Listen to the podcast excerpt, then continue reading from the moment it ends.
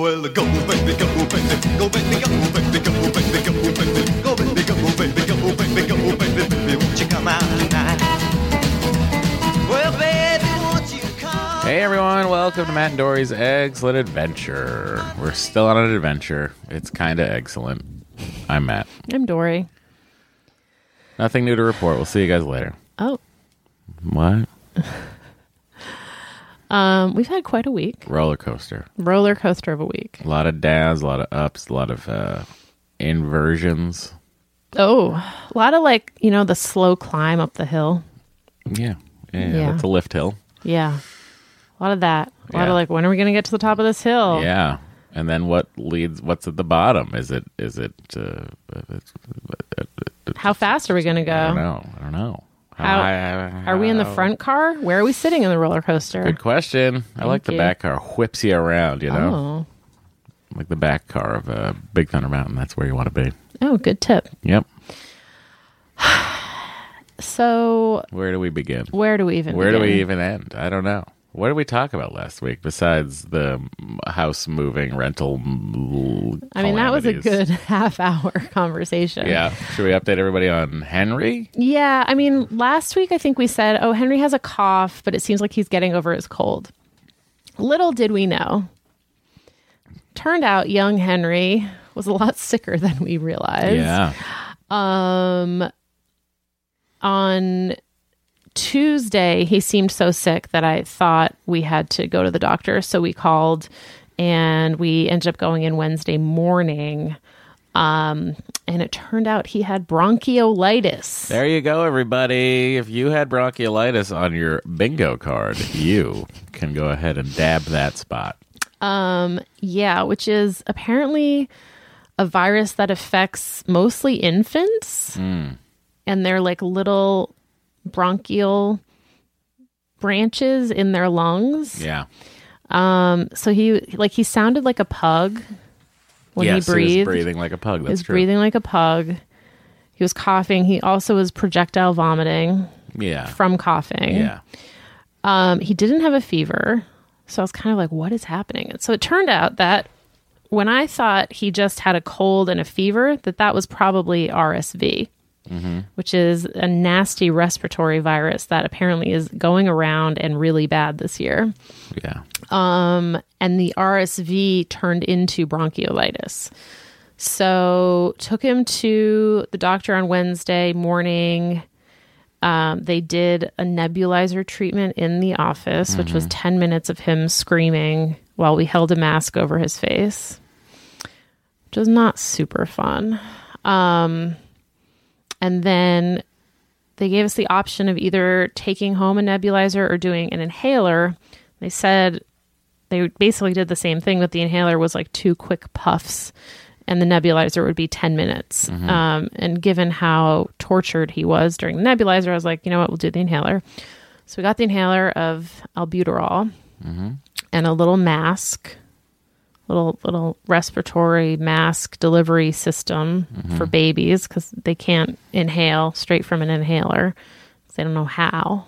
'cause they're dumb. Because they're babies. It's all true. Everything's true so far. Um, so yeah, so that was Wednesday. Thursday, he projectile vomited again three times. So I took him in again to see the doctor. Oh, on Wednesday, his oxygen was at 95%, which they were sort of like, mm, not like you need to go to the ER right now, but not great. Um, but by Thursday, it had gone up to 97%. So the the inhaler seemed, even though he hated it, the inhaler seemed to be working. Um, and they actually said that the projectile vomit, while slightly terrifying, is pretty normal. Um, that babies like have a very sensitive gag reflex, and also when they're so like mucusy, all the mucus is going to their tummies, and they're coughing so much that the coughs like often lead to this vomit. So Yeah. I hope you're enjoying yourselves at home. If you're eating, stop. should we put a trigger warning vomit? On I don't here? know. Um anyway, it's just been like the last couple days have he's better, but he's still throwing up. And Yeah, if he feels, if he, you know, if he's given eight ounces, he'll wolf it down, and then Yeah. once he starts coughing, he's had so much in his stomach that it'll just come out after a cough fit. Yep. So we're trying to like go, you know, four ounces at a time, waiting a while between feedings, and sort of just making sure he stays hydrated and and food full, and yeah, and uh, you know we're just slowly trying to get through this. And today he's been a real crank butt for I'm I'm guessing a variety of reasons, but uh, it's been tough. He's been tough today. I'm trying to remember this morning why what happened, why I got up. Oh, because he threw up. Right. Your intention was to let me sleep, and Yeah. his intention was to projectile vomit all over the bed. And me. Yeah. Yeah. Which he also capped off last night's bedtime with. Yeah. So, you know, it's been a lot of, uh, again, that roller coaster, guys. We're on it. Tiring roller coaster. Yep. Um, what else? Um. Well, we should update everyone. Yeah. So if you listened to last week's podcast, you know that my wife was lukewarm about everything. Yep. Accurate. You know, the, the, obviously we had some discussions off the air about it. Like we had a long discussion on Monday night about uh, this whole idea of moving and just what a hassle it would be and what would the layout be in this place and blah, blah, blah, blah, blah. And I sort of put it out of my head and was like, okay, I guess that's that. No fault for trying. Way to go. We did it. Don't think about it anymore, Matt. Okay. And then uh what was the when, when did you be when did you say I think it was Wednesday. yeah. Wednesday. She's like I want to move into that house. What? Did not see this coming.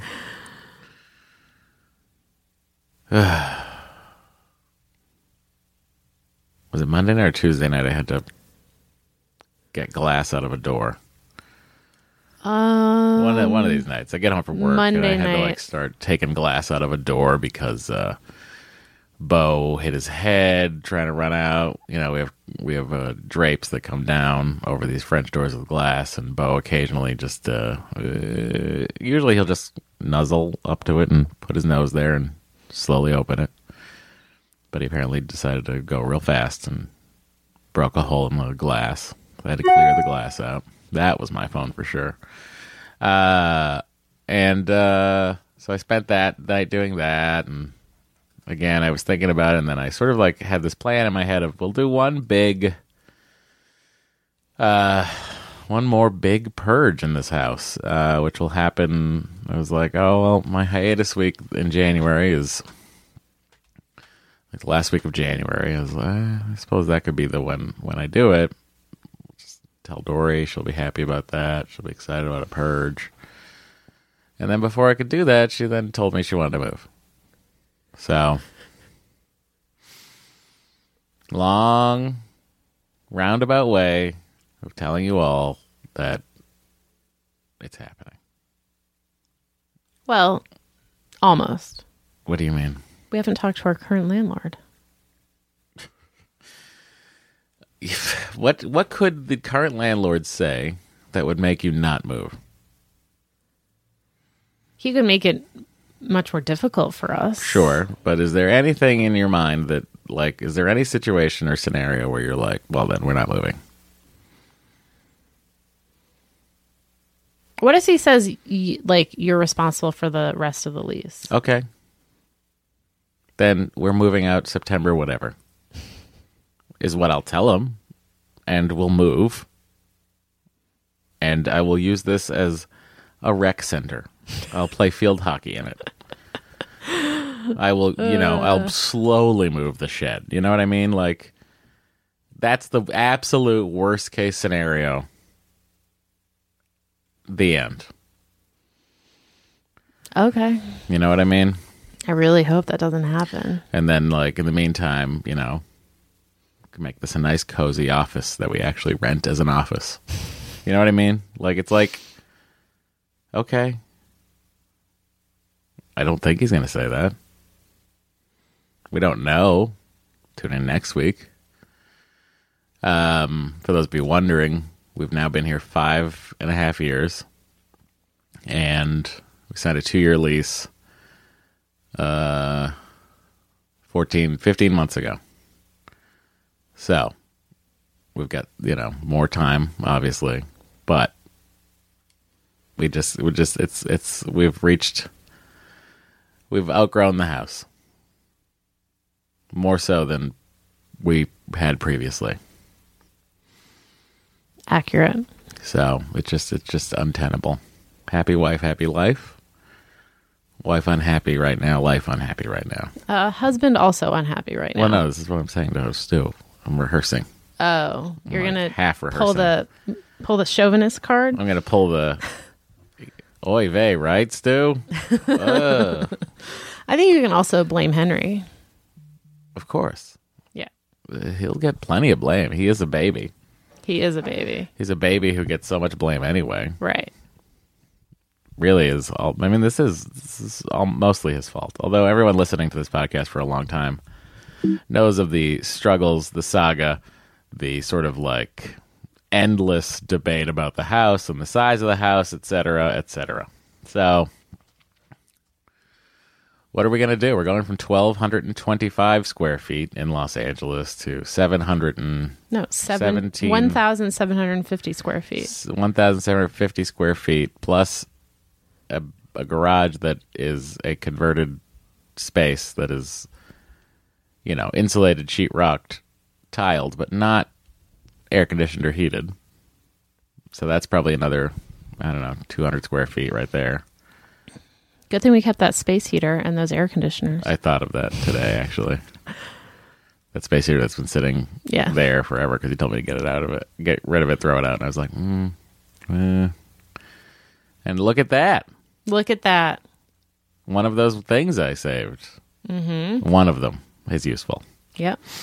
The air conditioners, I don't know. You think they're dead? The long one, I can probably no. The air conditioners are fine. The Yeah. whole back end of air conditioners live outside. Mm, true. not a problem.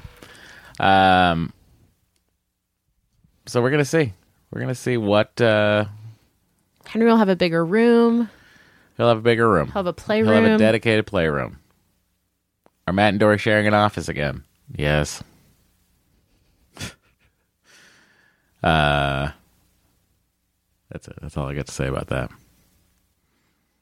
I I could I think I can use the bonus space as my office.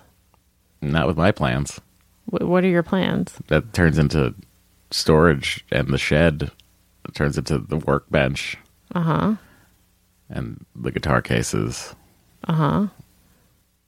The end. It's huge. It's twice Oh. the size of the current shed. Watch shed. what happens when I put everything in there. You'll see. It's twice the size of the current shed, which has twice the amount of stuff for that shed in it. Do you know what I mean? With a with a twelve inch walking, sp- f- like I can sort of shimmy in and out of there right now with all that stuff. So That's annoying. I know. Don't don't don't think that that's going to be your office, honey, because it's not. Why? Because it's not. You're not going to like it. It's going to be uncomfortable for you. It's not heated. It's not air conditioned. You're not going to like a space heater and a window unit. You're not. Okay. I think the inside is going to be your office. God. You're going to love your indoor office. But I'm gonna have to share it with you. Why don't you love me? I do love you, but like you take up a lot of real estate Well, then why don't I make the shed my office? because you can't keep your guitars out there. But you can't put a human in there. What? If I, I just have to figure out what how to get the temperature and the humidity correct in there. I don't think you can. I've done weirder things. I can figure it out. We'll see. Okay. I mean, if we just, I just don't want us to have different plans in that space. What if we do, guys? Is this the worst idea ever? Sounds like we already have different plans. Um, but you know, there's probably more questions to come, and a lot of you voicemailed us this week. So A lot of you. Yeah. We're gonna get to that in just a minute, but we'll be right back. Hey, I'm going to ask you a question. How's your sock drawer looking? Is it scary? Maybe it's time for a spring cleaning and refresh. Bombas just dropped a bunch of absurdly soft new socks, tees, and underwear to help you get that drawer in a better place while doing a little bit of good. Look, when I open up my uh, sock drawer and I see a clean pair of Bombas sitting on top, not only do my feet sort of jump for joy, but like I can't wait to get them on my feet because I know they're going to be cozy. I know they're going to be the best socks in the house. And I know that they're going to keep me going all day long.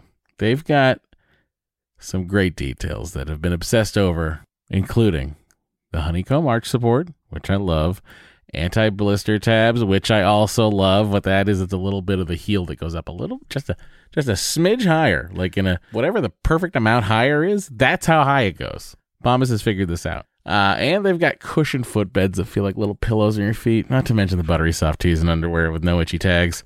Oh, I hate an itchy tag. And Bombas is like, don't worry about it. We do too. And look, the best thing about Bombas is that when you purchase an item, Bombas donates an item. That's right. Every time you buy their socks, tees, or underwear, you're also donating essential clothing to someone facing homelessness. To date, Bombas has donated over 100 million clothing items and counting. I mean, Bombas can make returns easy as well. Uh, I don't know why you'd return anything because what? But they do have a 100% happiness guarantee. So if the dryer or your dog eats a sock, or if you're unhappy with your purchase for virtually any reason, they'll do whatever they can to replace it and make it right. Bombas has a spring collection out right now. That means new colors and new fun. That's right. They have garden party socks that bring the party to your feet. They got stripes, they got florals, they've got vintagey colored rib socks. You know those like you know, uh, stripes on the top of it. It's like, well, hey, look at me. I'm a vintage uh, soccer player or track person. They've got those too. And they even have a new pointelle sock with a frilly cuff. You know, for all you frill seekers out there, folks, all I'm saying is you heard me talk about Bombas for years now. I don't know why you haven't done anything about it. Get comfy this spring and give back with Bombas. Head over to bombas.com slash adventure and use the code adventure for 20% off your first purchase. That's B-O-M-B-A-S dot com slash adventure. Use the code adventure at checkout. Trust me, your feel thank you. All right, we're back, everybody. Hello. It's time to hear from you and the roller coasters of your lives. All right, we're going to kick things off with Anonymous. Uh, uh, voicemail, email. Email. Okay. Hi, Matt, Dory, Henry, and Bo. I've been listening to your podcast since April of last year when I first started IVF. I started from the beginning, then jumped ahead to current pods once I got to the point where you had successfully become pregnant. It's been incredibly helpful, making me feel less alone, as my friends all seem to easily get pregnant with their first and then second children, and I enter year three of infertility. So thank you for sharing your story and all of the laughs along the way. I wanted to reach out and ask about your perspective on transferring your mosaic embryo, as well as any readers' perspectives on their experiences with mosaics. My second round of IVF resulted in two low level mosaic embryos, no normals, and my doctor is quite encouraging about transferring them. I've reached out to the Facebook group as well as another group called My Perfect Mosaic Embryo and done as much research as I can on the limited studies that have been completed so far on the outcomes of transferring mosaics. From what I understand, there have been no reported births of babies with chromosomal abnormalities that match those reported in a mosaic diagnosis through PGS testing. What? Say that sentence. Break that sentence down to me. So, uh, just see if I infer correctly from what the sentence was, which is uh, nobody has given birth to a mosaic. No, no. The live births that have resulted from the transfer of mosaic embryos Yes. have not had the chromosomal abnormalities that supposedly came up during PGS testing. For her specific embryo, or No, in no, no. general. In general. So, is mosaic embryo embryo embryo mosaices? Could they just be artifacts of the testing process? Perhaps, but then it's also, I think there's probably a lot of mosaics that don't result in live births. And maybe those are the mosaics Very true. Also, that, you know, do have a chromosomal abnormality, Hmm. but the ones that make it to live birth, perhaps those are the ones that interesting. survive. While I understand that there's a slightly higher risk of miscarriage, well, there you go. Oh, It seems that there is also a very real chance of a healthy baby resulting from a mosaic embryo, given that the PGS test is only taking a sample from the outer layer and not the inner cell mass that actually becomes the embryo. Also, it seems that there is a real chance that the embryo self corrects so long as there are some normal cells in the mix. Given this seemingly promising outcome of mosaic embryos, I'm curious if you're considering transferring your mosaic embryo to avoid the cost and headache of another full round of IVF as a potential first option toward a second child, which I know is something you're at least considering. I'm also curious if any listeners have any insight that contradicts what I've understood from my research. Meaning, has anyone actually ever heard a study or even an anecdote where a mosaic embryo results in a baby with a chromosomal abnormality? If the only births from mosaic embryos seem to be healthy, it seems worth trying, knowing that there is perhaps a higher chance of miscarriage, but with a very real chance of success. Also, just wanted to say that I totally empathize with the LA housing struggle. My husband and I were in the same boat debating between renting in our neighborhood and buying somewhere less desirable about a year ago. We ended up taking the plunge to move to the valley ugh, and buy a house. ugh. Honey, oh, I'm sorry. that's not nice. On the edge of Calabasas and Topanga from our expensive shoebox rental in Venice. Definitely increasing Wow, commute, that's but a long way to go. Like Well, to move. I mean, it's like a big whole. It's a whole other area. yeah, it's a big lifestyle change. Yeah. But for us, it has been absolutely amazing. And the pleasure of having more space and nature has been well worth a little more time in the car, especially with podcasts like yours to pass the time. Thanks again for all you do, Anonymous, in 2,500 square feet in Calabasas. with a husband and 70 pound black lab golden retriever mix. And she attached a photo of her very cute dog. Calabasas, Calabasas, home of the Kardashians. indeed. Let's go. Very far. It's too far. Thank you. I mean, I'm glad that she is happy. Voice there, of reason. but I think for me, it is too far. Yeah. Um, this is a very interesting email, in my opinion. Well, it, it raises some interesting questions and, and queries, Yep. especially in regards to us. We haven't really ever seriously discussed what we were doing with that embryo. I am I am potentially interested in discussing transferring it. I say just do it. Okay. Did you not think that was coming? I did not I did not think that was coming. Uh-huh. I did not think that was coming. Okay. Do you want to know my reasoning? What? You don't think it's going to work? Oh, if it doesn't work, it doesn't work. If it works, fucking great job, everybody. Yeah. What's the downside? I guess the downside is, and you know, people obviously feel different ways about this. I guess the downside is having a child with a serious issue. Yeah. So that's just, But like what she's saying regarding those studies, I'm sure. Well, look, we're gonna read. Obviously, we would read more before we jumped headfirst into this. yeah, But if what she's saying is accurate, it sounds like you're either getting a live, healthy birth or miscarriage. or miscarriage, right? And it also takes the takes the waiting or the the wondering off the plate Yep, regarding that embryo. yep. I do feel like if we never transferred it, I would always wonder. Yeah, of course you would. So, I think the answer is right there. More research with the with a lean towards uh, transferring. When when would any of that happen? Me know not. Me, mermaid. Me know not. Me know not these things. Mm. Okay, Yoda. Know these things as I do not. that would be Yoda. Um, yeah, it's definitely something we should talk about. I think we are inherently right now. Oh yeah, we are we are talking about it. Do you see Amy Schumer's Instagram post? No, She, um, they're doing IVF right now. Again, Yeah. I, did or she's finally talking about it. Yeah. I mean, they're not transferring right now. They're, it looks sounds like they're banking embryos. Okay. Um, I wouldn't be shocked if they like if they want to have a second kid if they do it with a surrogate. Like she had such a horrible pregnancy. We all, I mean, that's why Handmaid's Tale is so great. no one wants to go through that. Thank you, honey. Mar- um, Anyway, I was Margaret just- Atwood, you're a trailblazer. I was just I was just like, wow, she's already doing because her son is like the same age as Henry. right. And I was like, oh my God, she's like already jumping back in. Didn't they want us? Didn't they want us to wait a year anyway? Well, because of the C section. Yeah, and she was a C-section. You saw like She's not they're not transferring. They're just doing they're just getting embryos. right, but wasn't that in our case also? Like you'd have, we'd have to wait a year No, I don't to think start so. a round. No. Oh, It was wait a year to get pregnant. right. Yeah, that was Becky's advice. Yeah. Um I mean, I kind of feel like we should do it sooner rather than later. Do what? Transfer, Transfer the the mosaic. Yeah.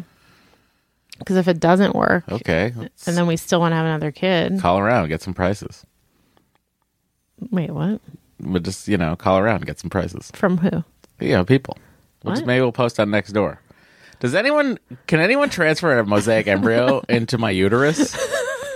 I just moved here and I'm looking for someone to transfer it cheap but good. also, why is there homeless poop everywhere? also, why was my car broken into? Hashtag next door. Hashtag best of next door. um, anonymous, you've you've really given us a lot of food for thought. Yeah. Was that? Did we answer her question? Yeah, She's sort of wondering how we would feel about it, and, and I think we just told you. I know how Bo would feel about and it. also, she's um she's asking listeners to weigh in. I see. Well, that's sort of like the mosaic signal. The mosaic signal has Let's gone out. let's also let's bump it. Let's turn up the lumens on that mosaic signal because we're also asking Whoa, double double signal. double signal.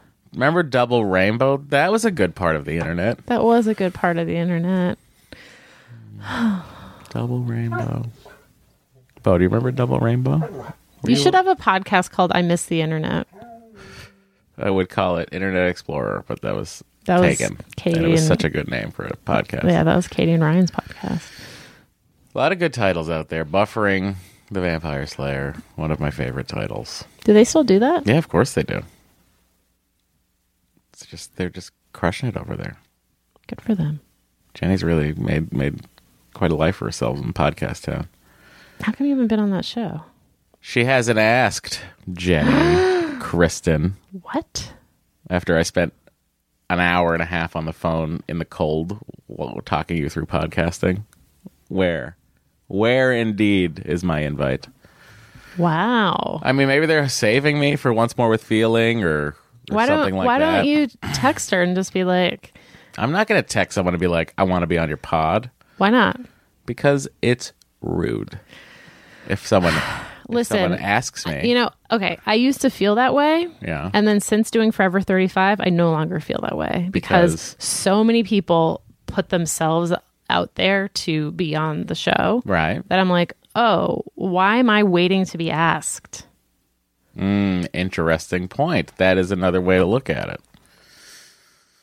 Okay, like there are people who I'm sure would be amazing guests on Forever 35. It's just like I don't even think about it and then they'll email or text and I'll be like, "Oh yeah, this person should totally be on." Mm. I think it's actually kind of narcissistic to think that people are going to automatically think of you. Oh no, no, no! It's not that. It's that if it's not that people should think of me. It's that I don't think if they don't ask me, they don't want me on. But Which see, is and- okay. And I'm saying I don't think that's true. Right, but I'm also saying it's entirely.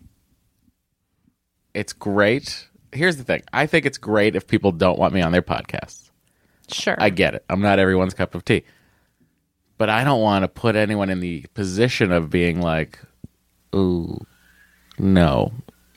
I get that. Can I come on your podcast? We're booked. Okay.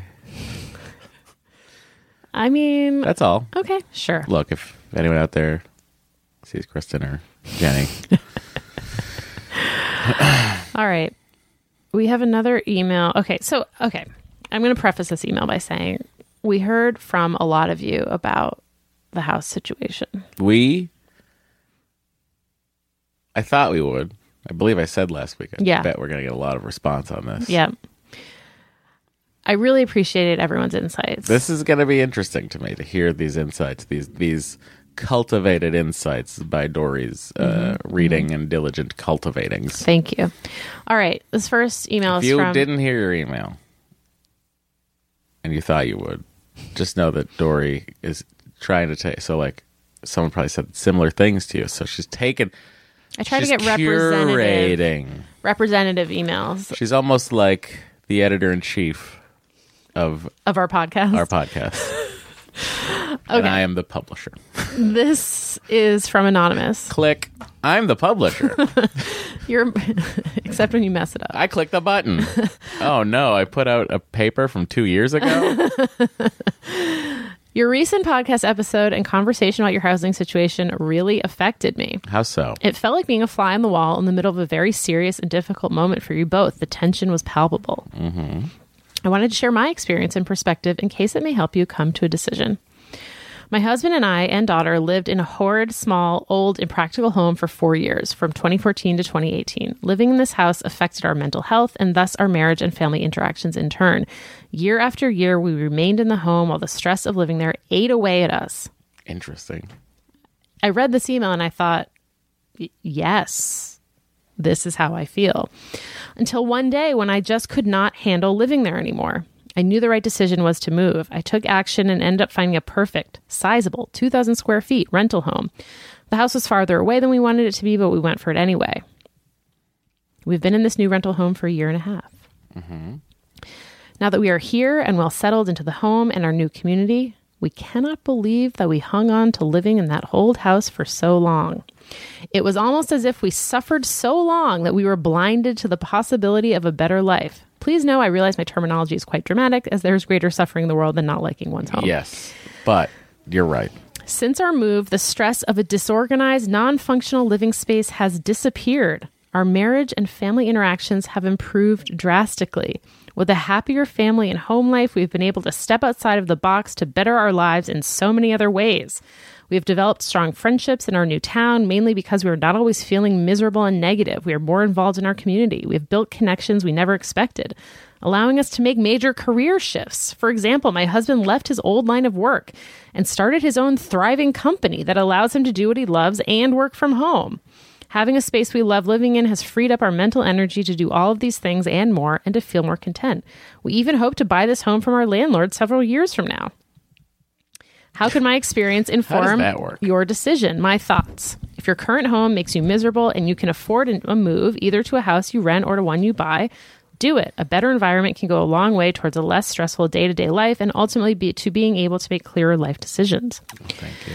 You do not have to be trapped in circumstances that are making you unhappy. I particularly am directing this to Matt. Hi. It seems you are so unhappy with working so much and having so little downtime and family time. Perhaps a fresh environment will help you look at your situation differently. Maybe you will be maybe you will be better able to tolerate your intense work schedule, or maybe it will lead you to discover a career path better suited to you and your family. Interesting. I could make guitars in my new work shed. There you go. there are more possibilities Honey, out we there We made five dollars this year. than may be immediately apparent, like my family falling in love with our new rental home and developing such a strong relationship with our landlord that he would considering selling to us in the future. So go for renting the bigger house four blocks away. Implement that plan to save money for a down payment while living in a new rental. Consider moving a bit further away than you have been willing so you can afford to buy. Let go. Have faith that there are good things ahead. Wishing you both happiness. Love the pod. Anonymous in New York. Well, anonymous in New York. I agree with everything you just said. I loved this email. This was part of. I can't say things. I'm supposed. I can't say this anymore, so I won't. But this was a little bit how I felt two years ago, because you had been on me forever about this house, mm-hmm.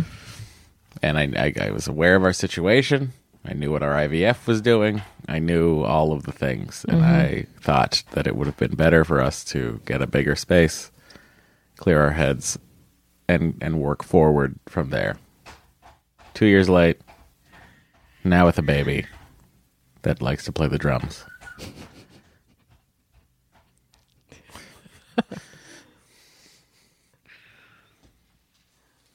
He seems happier. Yeah. He seems like a little drummer boy. Yeah. All right. We got a few voicemails. Yeah. Good. I like voicemails. They make Going it easy. to play some of them. Just make sure I have the right one. Yes, here we go. Hey, Matt and Dory. This is Naomi from Chattanooga. I'm calling because I paused the pod while you were talking about whether you should let Matt move stuff over the course of a week and a half or whether you should get some movers to move four blocks if you decide to move. And as someone who has done multiple short distance local moves in the last like six years, and some of them I've done myself with some friends' help over time. Some of them I have hired movers, some sketchier than others, and I would say hire the movers. I didn't realize how amazing hiring movers was until I hired movers. It was done, and I had packed all the stuff myself, which that may be a good option for y'all, but literally they showed up and two hours later I had moved five miles and everything was done. All the furniture was placed. It was so easy. It was worth every single penny. So especially with a dog and a baby, you can't afford to drag this out over a week and a half. Get the movers. You will thank yourselves. Thank you, Naomi. Naomi, I don't know how they're going to move that daybed that's in Henry's room. I essentially built it in place. They'll figure it out. That's what they do. I Don't know. I also might have like glued some things that I shouldn't have glued just because I was like, this thing's never moving. All right. Another perspective on movers. By the way, I think uh, I still think about moving this place myself. nope, I not think I gonna. could do it, by nope, the way. not gonna happen. Just for the record, Nope. everybody, I think I could do it. Okay, but I put my Hey foot down. guys, this is Caitlin calling from Atlanta. Um, I just had to pause the pod while you were talking about um, potentially moving to a house you could rent that's only four blocks away. And Matt, you were talking about how you could move slowly and you could move things um, kind of on your own time over a week and a half. Do not do this. It is a bad plan and you will regret it. speaking as a person who moved from one house to another house that was only two blocks away um, two years ago, and I still think about how regrettable my decision was in the way I handled that move. In that I spread it out over two weeks of time, and I felt like I was just taking carloads a million times, carloads, and everything was a mess and it meant that I didn't really pack that well because I kind of just put things in boxes and baskets and like mm-hmm. just transported it over. It was not organized. It took a lot of time. It ended up being much more of a headache and my husband moved at, at the time we were not married, um, moved with movers and he was done in one day and mine felt like it took a month. So don't do that, Matt. Dory, you are right. All right. Bye, guys. Interesting perspective. Look, they're welcome to get at it. I just I'll, I'll move the guitars myself That is fine. That is fine. and the amps. Okay, The amps. great. Um, another perspective on renting. Uh, quick note: read this voicemail. There's a bit of a her, her the reception was not great. There's a pause about 15 But seconds in. editorially, you think the content was so worth I it I thought it was very interesting. that we're going to go ahead and play Yes. it, which tells me this is the right time to be right back.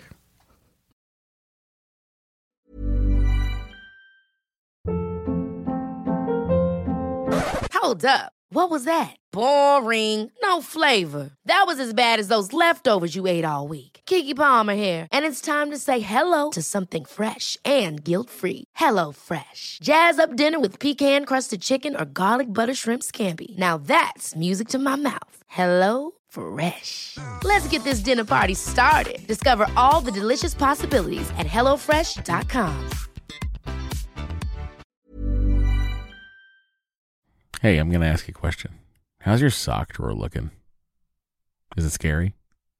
Maybe it's time for a spring cleaning and refresh. Bombas just dropped a bunch of absurdly soft new socks, tees, and underwear to help you get that drawer in a better place while doing a little bit of good. Look, when I open up my uh, sock drawer and I see a clean pair of Bombas sitting on top, not only do my feet sort of jump for joy, but like I can't wait to get them on my feet because I know they're going to be cozy. I know they're going to be the best socks in the house. And I know that they're going to keep me going all day long. They've got some great details that have been obsessed over, including the honeycomb arch support, which I love, anti blister tabs, which I also love. What that is, it's a little bit of the heel that goes up a little, just a just a smidge higher, like in a whatever the perfect amount higher is. That's how high it goes. Bombas has figured this out. Uh, and they've got cushioned footbeds that feel like little pillows on your feet. Not to mention the buttery soft tees and underwear with no itchy tags. Oh, I hate an itchy tag. And Bombas is like, don't worry about it. We do too. And look, the best thing about Bombas is that when you purchase an item, Bombas donates an item. That's right. Every time you buy their socks, tees, or underwear, you're also donating essential clothing to someone facing homelessness. To date, Bombas has donated over 100 million clothing items and counting. I mean, Bombas can make returns easy as well. Uh, I don't know why you'd return anything because what? But they do have a 100% happiness guarantee. So if the dryer or your dog eats a sock, or if you're unhappy with your purchase for virtually any reason, they'll do whatever they can to replace it and make it right. Bombas has a spring collection out right now. That means new colors and new fun. That's right. They have garden party socks that bring the party to your feet. They got stripes, they got florals, they've got vintagey colored rib socks. You know, those like you know, uh, stripes on the top of it. It's like, oh, hey, look at me. I'm a vintage uh, soccer player or track person. They've got those too. And they even have a new pointelle sock with a frilly cuff. You know, for all you frill seekers out there, folks, all I'm saying is you heard me talk about Bombas for years now. I don't know why you haven't done anything about it. Get comfy this spring and give back with Bombas. Head over to bombas.com slash adventure and use the code adventure for 20% off your first purchase. That's B-O-M-B-A-S dot com slash adventure. Use the code adventure at checkout. Trust me, your feel will thank you. We're back, everybody. Hi. Cliffhanger. Hi guys, it's Gabby from Philadelphia.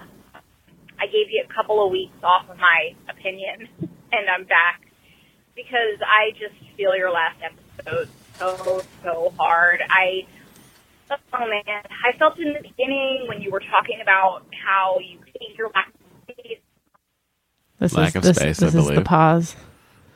It just goes on for a few more seconds. Probably talking about the lack of space Yeah, and blah, how blah, much stuff blah. we had and where the husband baby was going to go. toddler and I live in a uh, 1,200-ish foot condo, and we're on top of each other. I mean, we really are.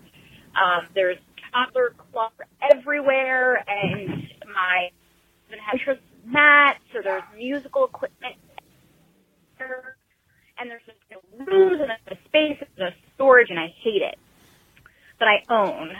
And, and I hate it even more because every freaking time there is a goddamn problem, it's it's me. It's on me. It's on me.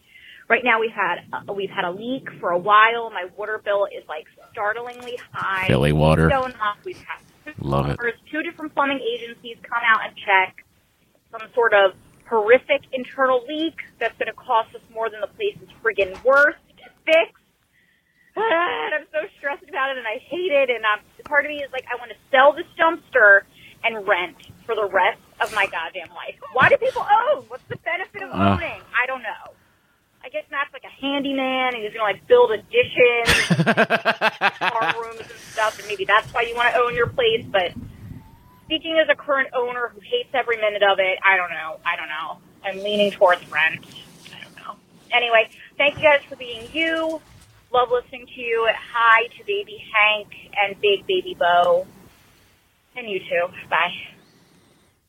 that was uh, that was real. You know, Yeah, I feel the same way about owning I know you do. sometimes, and you know, you're the only person that gets me. Gabby in Philadelphia Gabby and Philly. with her water bill. yeah, Gabby, I get you. You get me. I don't. I mean, I could fix a lot of stuff on my own. You know, there's cer- certain points where I'll call a plumber. Certain points, Not all the points. not all the points. certain points. Remember the remember the shards of glass I had to get out of the garbage disposal? I do. You told me to call someone. I was like, I, I could fix it. You did. Mm-hmm. Very talented. All right. The washing machine. She told me it would take not long to fix, which took me an entire day to fix. You know, our friend Eric recently fixed his dryer, and I told him that you two should talk. He watched YouTube videos. It's horrific. like the idea of it. Do you know the irony of this all, everybody? The place that we're going to rent has a newer washer. So this one isn't even our fucking problem. We could have left that mold on there. Yeah, but our clothes were getting disgusting. Says you because you don't use scented detergent. What? That Yeah. has nothing to do with it. My stuff always smelled fresh and not like mold. Okay. All right. We have a couple more moving related voicemails to play. They're just very interesting. I just wanted to Mm-hmm. Of play course. them. Hi, Matt, Dory, Bo, and Henry. This is Veronica, and I was just calling. I'm sure you're getting tons of unsolicited advice on um, moving and things like that. I wanted to say a word for moving into a new rental that you're not going to be in for a full two years. Um, my husband and I moved um, into a rental home from a different rental home, knowing that we would be in there for like seven months. And um, I'll tell you like the benefits of having the extra space and being able being able to like have people over and entertain, um, and just like the quality of our lives way outweighed the fact that we had to, you know, move um, our things like two times so close together um, to like move in and then move out seven months later. So I know that you want to live somewhere for two years, Matt, um, before buying something if you move. However, maybe this is a compromise um, that you guys could make in order to just like feel a little bit more secure and happy while you're looking for a new home because you don't want to um, be looking for a new home and then feel like pressured to buy something because you hate where you live so much. So anyway, that's just my two cents. Um, I hope that that is helpful. I enjoy listening to you guys talk about the pros and cons of different uh, homes. My husband and I are both architects, so we just like love home shopping even when we're not home shopping. But um, yeah, good luck. Best uh, best of luck to you in your small space. Uh, we live in a small space as well, so about 800 square feet. That's Take too care. small. That's too small. That is small. But, you know, I still can't believe this house is 1,200 square feet. what did you think it was? 1350. Oh, big difference. It is a big difference. It's 150 more square feet. Yeah. It's like five, you know, it's like like it's 4% bigger. True. Think about the closet space. Think about think if we had 150 square feet of closet space. Oh, what a dream. Seriously, think about it. The new place has a lot more closets. But that's like think about the space difference that would be. Be a big space difference. It's not a teapot, everybody. That's our son. Our son is ready. All right. One more voicemail. Mm-hmm. Hey, my name's Bill Murphy. Uh, live in Kansas City, Missouri, in about 1,350 square feet with uh, two boys and a dog and two cats. And I just had to pause the pod and call you guys about the uh, rental, new rental place discussion.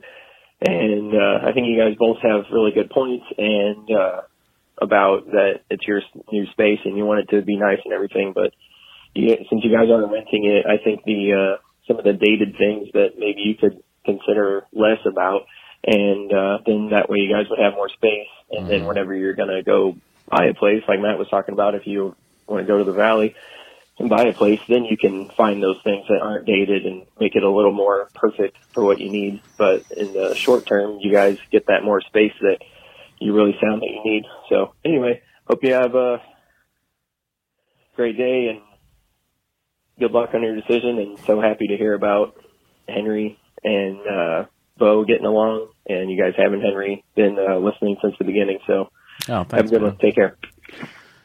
Thank you.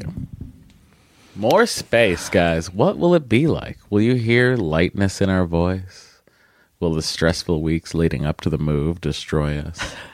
Wait, there's a there's a there's a postscript from Bill Murphy in Kansas City. All right, let's hear it.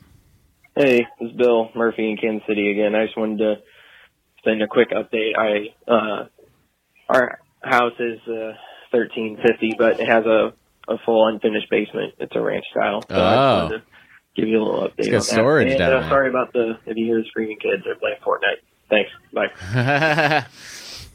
Glad he sent in that clarification. I like it. Yeah. And I like that the kids are playing Fortnite Yeah. screaming at each other. Yep, yep, yep. Um, all right. So here is a, a counter argument from Emily. This is Emily. Emily's saying, don't. I had to, as they say, pause the pod when you were discussing discussing potentially moving into a new rental. My wife and I moved back in September when our eight month old son was becoming increasingly mobile. I do not recommend moving unless you truly love a house and it doesn't sound like either of you loves this potential new rental or are ready to buy your home. Packing and moving with a baby is so stressful and I say not worth it, especially to a rental that you don't love.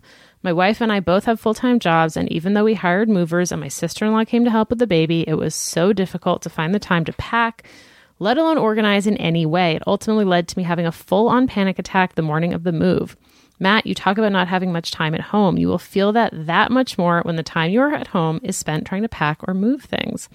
I know that you just did a major reorganization in your home before Henry arrived, but my recommendation, which you are of course welcome to take or leave, is to do another reorg. Now that Henry That was has what I was gonna established his do. presence and uses this as motivation Did to we really not read this email last week? no, because we I think I read it to you when we got it. Oh, okay. uh, to really start looking into buying. Easier said than done, I know. Emily in 1900 square feet, but currently only 600 square feet while we live in our basement while our house is renovated in Washington, D.C., with a wife, almost one year old, and dog. So Emily was emphatic about not moving. Emily, this is you're all gonna be able to follow this adventure. Yep. Yep. Yep. Yep. It'll be interesting. Eh, Or not excellent. Maybe it'll be our bogus journey. Oh no. And then one last uh, one last thought from Natalie. Mm-hmm. She has a solution to our home problems. Natalie, let's hear it. We haven't signed anything yet. Move to Vegas, where the housing is a ah. fraction of the cost of everything in LA. Natalie. Most people here are from California, and Matt loves it here anyway. It's pretty family friendly where we live, and we only visit the strip maybe a few times a year when visitors come. So there you go. A solution to all your problems. Kidding. I know you guys have jobs over there in LA and have to stay out there. Just wanted an excuse to email. Natalie, She's in 3,400 square feet. Natalie, I get you. Natalie, you're my, you get me. Also, she also loved watching Homestar Runner way back in the early days of college when there was nothing else on the internet, and the best video on YouTube was Charlie Bit My Finger. Oh, Homestar. I do miss Homestar. I really do. Boy, this uh if only I had space for a dedicated podcasting table. Someday, everybody. Someday. All right. That brings us to the end of the moving portion of the podcast. Which I feel like was quite a journey in and of itself. it truly was. Thank you all for weighing in. Deeply appreciate it. We're going to move on to uh, a signal that went out last week the craniosynostosis signal. Yes, I remember that signal. This first email is from David, who is a neurosurgery nurse and used to do a ton of those surgeries back when I did pedi pediatrics. Yeah. Pedi. Yeah. I recommend Connor look for a surgeon who is trained in doing it minimally invasive with a microscope. Hopefully, they can keep it to a small incision and drill the bone over the suture to separate the cranial plates. Sometimes, to keep the plates separated, they will use res- resorbable plates. So instead of the usual thin titanium plates we use on adults, we use plates made out of polyglycolic acid That will like reabsorb into the or bloodstream. polylactic acid that the body will absorb over time. Hmm. Uh, to hold the plates apart for a short period of time as the head grows. Once the plates are absorbed, the skull bones are allowed to move and grow normally. It's a pretty straightforward surgery, but there are risks. The larger the incision, the larger the risk for blood loss. That's why most pediatric neurosurgeons who do these move to minimally invasive techniques. Also, there are several venous sinuses that run under the cranial sutures, so the surgery is not without risk. How do doctors know when to stop drilling so they don't drill all the way through the skull and into the brain? Well, the drill bit chatters as you approach the harder cortical inner surface of the bone. So there's a lot of listening involved. Matt, you've probably experienced this while woodworking. Dremel bits with more flutes make different noises than more aggressive yeah. cutting burrs with flu- fewer flutes. So, like, is he just talking about how I should drill into a skull? Probably. Okay, this explanation got out of hand. Anyway, it's not a horrible surgery. Recovery time isn't long. It's really more about remodeling with the stage helmets, like Invisalign, but for your head. also, this won't make you feel better, but I looked for my house for almost an entire year before I finally found mine. Might, might, Matt, you might have to bite the bullet and sit with Dylan for that hour and a half. It's invaluable to figure out where you're at financially to find out how much you can save and how much house you'll be able Saddest to afford. part is we're supposed to be doing that today, and I'm so fucking tired right now. I can't even imagine doing it. But guess what? It's happening. Maybe he'll be able to present you with a better way to save without impacting your activities of daily living. I hope you all find what you're looking for. I've been listening to all from the beginning, first time emailing. So happy for you and he- for you both and Henry for having such loving parents. I've listened to Matt almost since the very beginning of Nerdist. Please do A a. long time ago. He wants you to do a hostful. ID10T. Look, who knows? Thanks for keeping the pod going. David in Pearland, Texas, south of Human, Human, Houston. 3,145 square feet in an 8,500 square foot lot. Just me, one of the listeners who isn't actively trying to have kids. Well, thank you. Look at this. This kid is out of control. In case you're wondering, we haven't abandoned our child. Holly has come to help us out this Sunday so that we can do this podcast. This is Um, pretty much what he's been like all week, by the way. We have a couple more emails about this, but we're going to take a quick detour for David's PS. Yeah. I've been trying to plan a trip to Disney World, and I've mm-hmm. never been to either land or world. Could use some advice for a first timer on where to stay and what to do. Honestly, I wish I could have y'all plan the whole trip for me. Y'all always mm-hmm. sound like you know the ins and outs of the mm-hmm. place. I'm mainly going because I want to see the Star Wars Galaxy's Edge part. So if y'all are doing a Disney minute, I'd love to hear your advice. I've also been going back to old episodes trying to mine them for info. David, I would stay at one of the Epcot area resorts, like the like the the because that's where Hollywood Studios is. You'll be close to Hollywood Studios. There's a couple resorts I believe you can walk to Hollywood Studios from. Swan and the Dolphin come to mind. Those are also walkable to Epcot. Boardwalk. Yacht and Beach Club. And you get that back entrance to Epcot, which is good. Sounds like you just since your galaxy is edging it, you should make Hollywood Studios your priority. Stay close to there. That way you'll be able to do the whole like I'm gonna get up at the crack of dawn and go at rope drop and get in there and ride that rise of the resistance. So stay at a Disney property. You want those extra magic hours. And stay close to California Adventure. All right. Not California Adventure. No, Epcot. Nope. No. Hollywood Hollywood Studios. Studios. California Adventure is, Is at no one. Disneyland. No one wants to stay close to California Adventure. Um, okay, Megan says for Connor, this diagnosis can be very scary. I've been there. The wonderful news is that it sounds like it was caught early and you can do the endoscopic surgery. My son was born March 21st this year and had endoscopic surgery for his sagittal suture on July 2nd. The surgery itself was fairly short and recovery was fairly quick. The first night post surgery was the worst, but our little guy was such a trooper.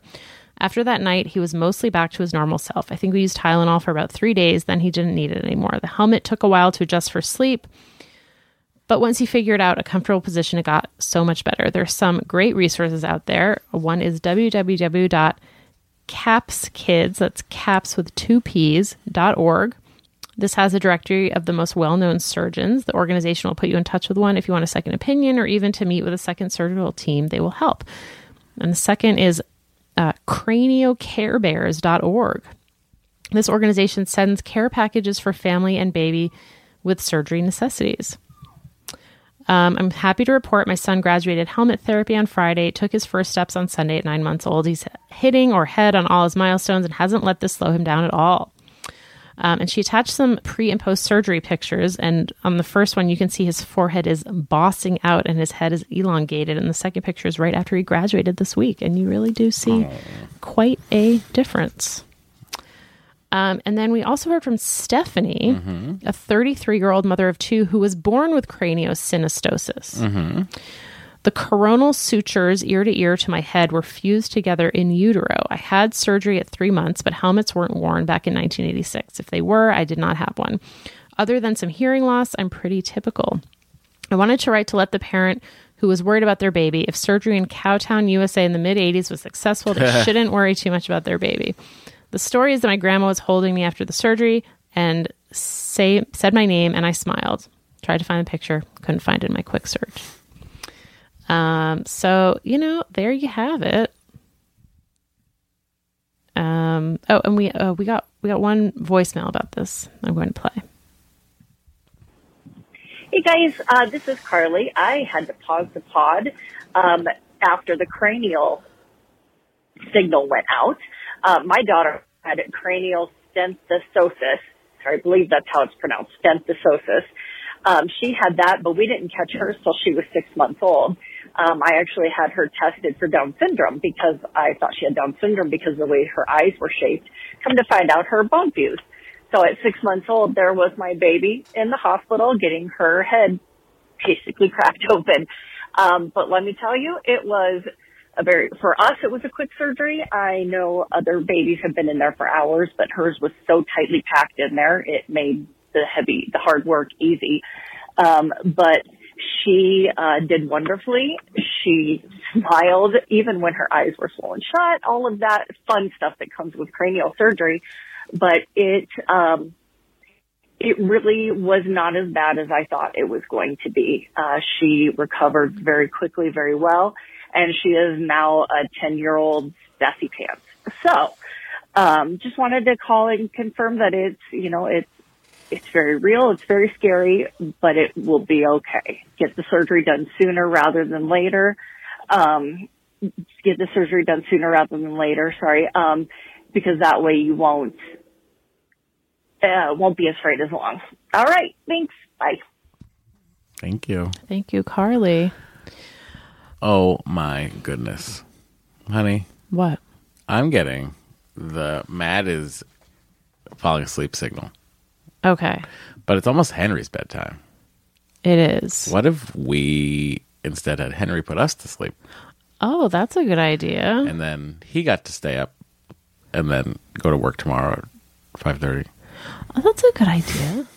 Uh, we just have one more email that I do want to read because it is somewhat time sensitive. Henry took over for me. Just all you'd see on the Goldbergs is just people drumming silently.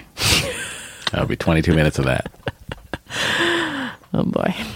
Um, okay. This is from Irina, who says, I'm a newly minted fan. I discovered Excellent Adventure a year ago via the Forever 35 Facebook groups, but I had a hard time listening due to my own fertility troubles, miscarriage, etc. Then, to be honest, I totally forgot about it until last month when I discovered it anew and decided to binge all of season two as I go through my own pregnancy Oh my goodness. due in early April, so baby Henry's about a year ahead. I'm about in July 2019 and loving it. I'm especially loving hearing about your safe sleep stance, same, and how Bo has been with the baby since we have a dog too, and I have some concerns when the baby comes. Right.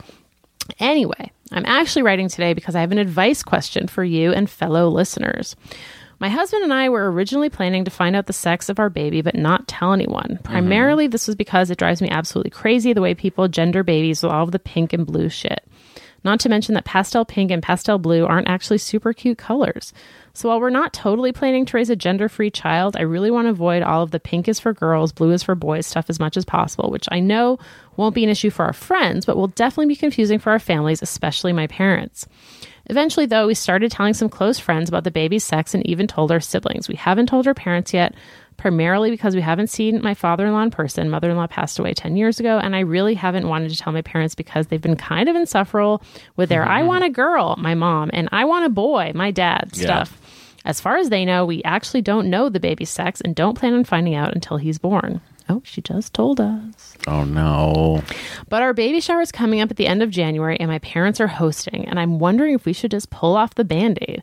About a third of the people there will be our close friends who all know the baby's sex. I kind of want to just make a big surprise announcement during a t- by doing a toast at the baby shower and say, Thank you all for coming to celebrate our baby boy. My husband, however, thinks this is a terrible idea and that my family, my parents, plus a few other relatives will be offended slash hurt that we didn't tell them sooner and that we lied about knowing this whole time.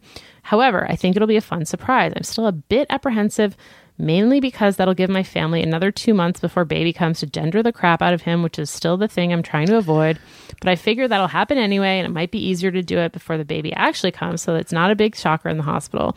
Plus, it might get kind of awkward in the end if my husband's family and all our friends know and my family doesn't, but I'm not sure because my side of the family is Latino and will surely drive me crazy with all their gender stereotypes. You know? Thanks so much, Irina, husband, soon to be baby boy in Florida with an 1,100 square foot two bedroom duplex on half an acre with a fenced in backyard, one very energetic six and a half year old border collie, Whoa, that's the most energetic of all the dogs. one grumpy old man kitty, and one foster fail kitty who still thinks she's a kitten. Meow. You know, I don't I don't know that Dory and I tried. Maybe Dory could speak differently to this. But I don't like for instance when I painted the nursery, I painted in white. Mm-hmm. And all our furniture is white. And our linens are like muted grays and greens. Mm-hmm. and all of the toys for Henry are just sort of toys. They're not Mm-hmm. like you know blue whatever's etc. Mm-hmm. So I the, the, like I don't look around.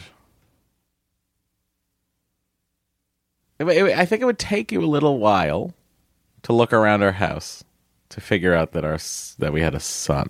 Mm-hmm. Certainly not if you just looked in his play area. Or if you look in his room, His room is blue and gray. it's blue. His rug is blue. His rug is blue. His rug is blue. I don't know that it, it Is doesn't. Is it blue? Yeah, it's like it's like turquoisey blue. Hmm. It doesn't scream boy, but it also doesn't scream girl. Right. Like I, I feel like it leans boy. Yeah.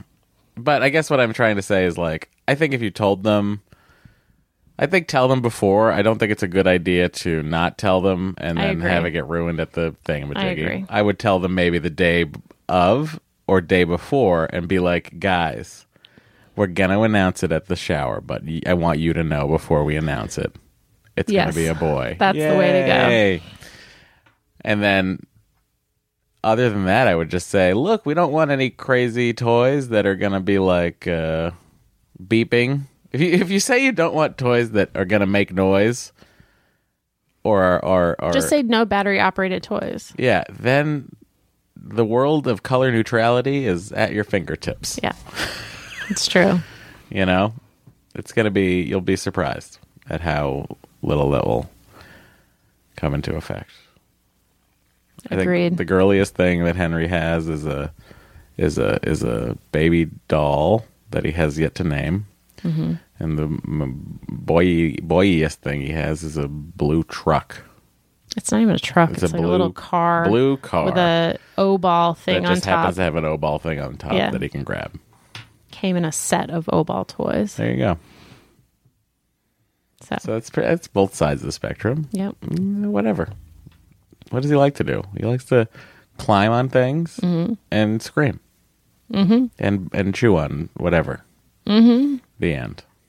I got him some rubber glasses today. Yeah, he liked those. he does like his O balls.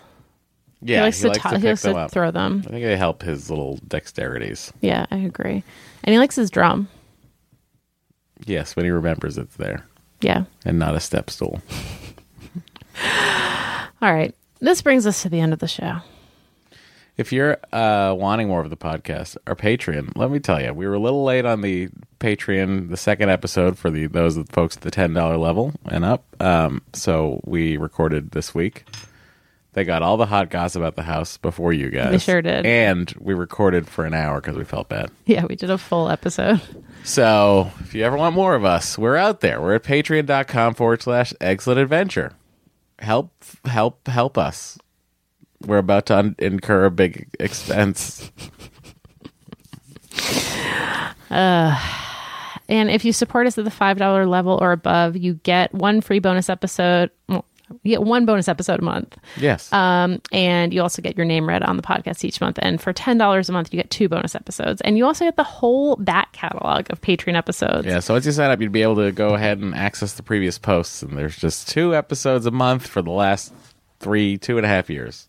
Yeah. So that's a lot. There's It over a 100 episodes in there. So let's thank some supporters. Wait, no. There's over 50 episodes in there. There you go. My brain doesn't do math great. Uh, so thanks to the following eggheads Jackie G, Jane Callahan, Jennifer Sika, Jennifer Steele, Jess Branch, Jesse Hendricks, Kane McCall, Caitlin Poozy, Catherine Shimmons, Katie Heimer, Katie Regan, Katie Tavy, Kelly Zimmerman, Carrie Mills, Kim Mestry, Kimberly Shepard, Christopher Finagi, Layla Arshid, Laura Dodge, Laura Madge, Laura Rosenblum, Lauren, Lauren Gleason, the Donkey of Prey, Lauren Houston, Leslie Shoop. Lex Conan, Lex, where were you on this move thing? I was looking to you for advice. Uh, Liesel, Linnea Thunsell, Maggie Fleming, Margaret Metcalf, Martin Hedegaard Peterson, Maud Tremblay, Mackenzie Erickson, Magana Prasad, Melinda Phelps, Michelle Isom, Michelle Kitzmiller, Mike Kim and Leo, Molly Schranz, Mariah C. Adamic, Mr. Bundy, Nancy Powell, Nikki Bossert, Nikki Maraca, Paul Faust Rezig. Patricia Faust Rezig, Paul Sharp is what I was reading, and then I jumped up, Patricia. Sorry, Paul uh, Sharp. Paul Sharp. Paula, Rachel Downey, Rachel Kuzma, Regan Parsons, Robert Olson, Sabrina Stern, Sadie Massa, Sandra M, Sarah Prager, Sarah Rice Long, Sarah Lewis, Sarah Swift, Shari Olson, Siri K. Gasky, SJV, Stephanie Thompson. and Stephen Azar. Thank you all so much. Anyone who's like, I miss the internet, go back and watch that pork and beans video for uh, for Weezer. You'll get the internet. You'll get the internet up to and including shiz. They're all in there. I forgot the song existed.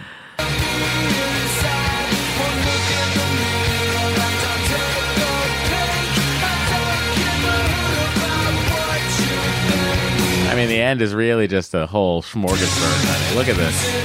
Look at that. You got the lightsaber fight shoes, Tay Zonday, that karate. Remember that kung fu guy from Peanut Butter Jelly Time? History of Dance, Numa Numa. Oh. I miss Weezer.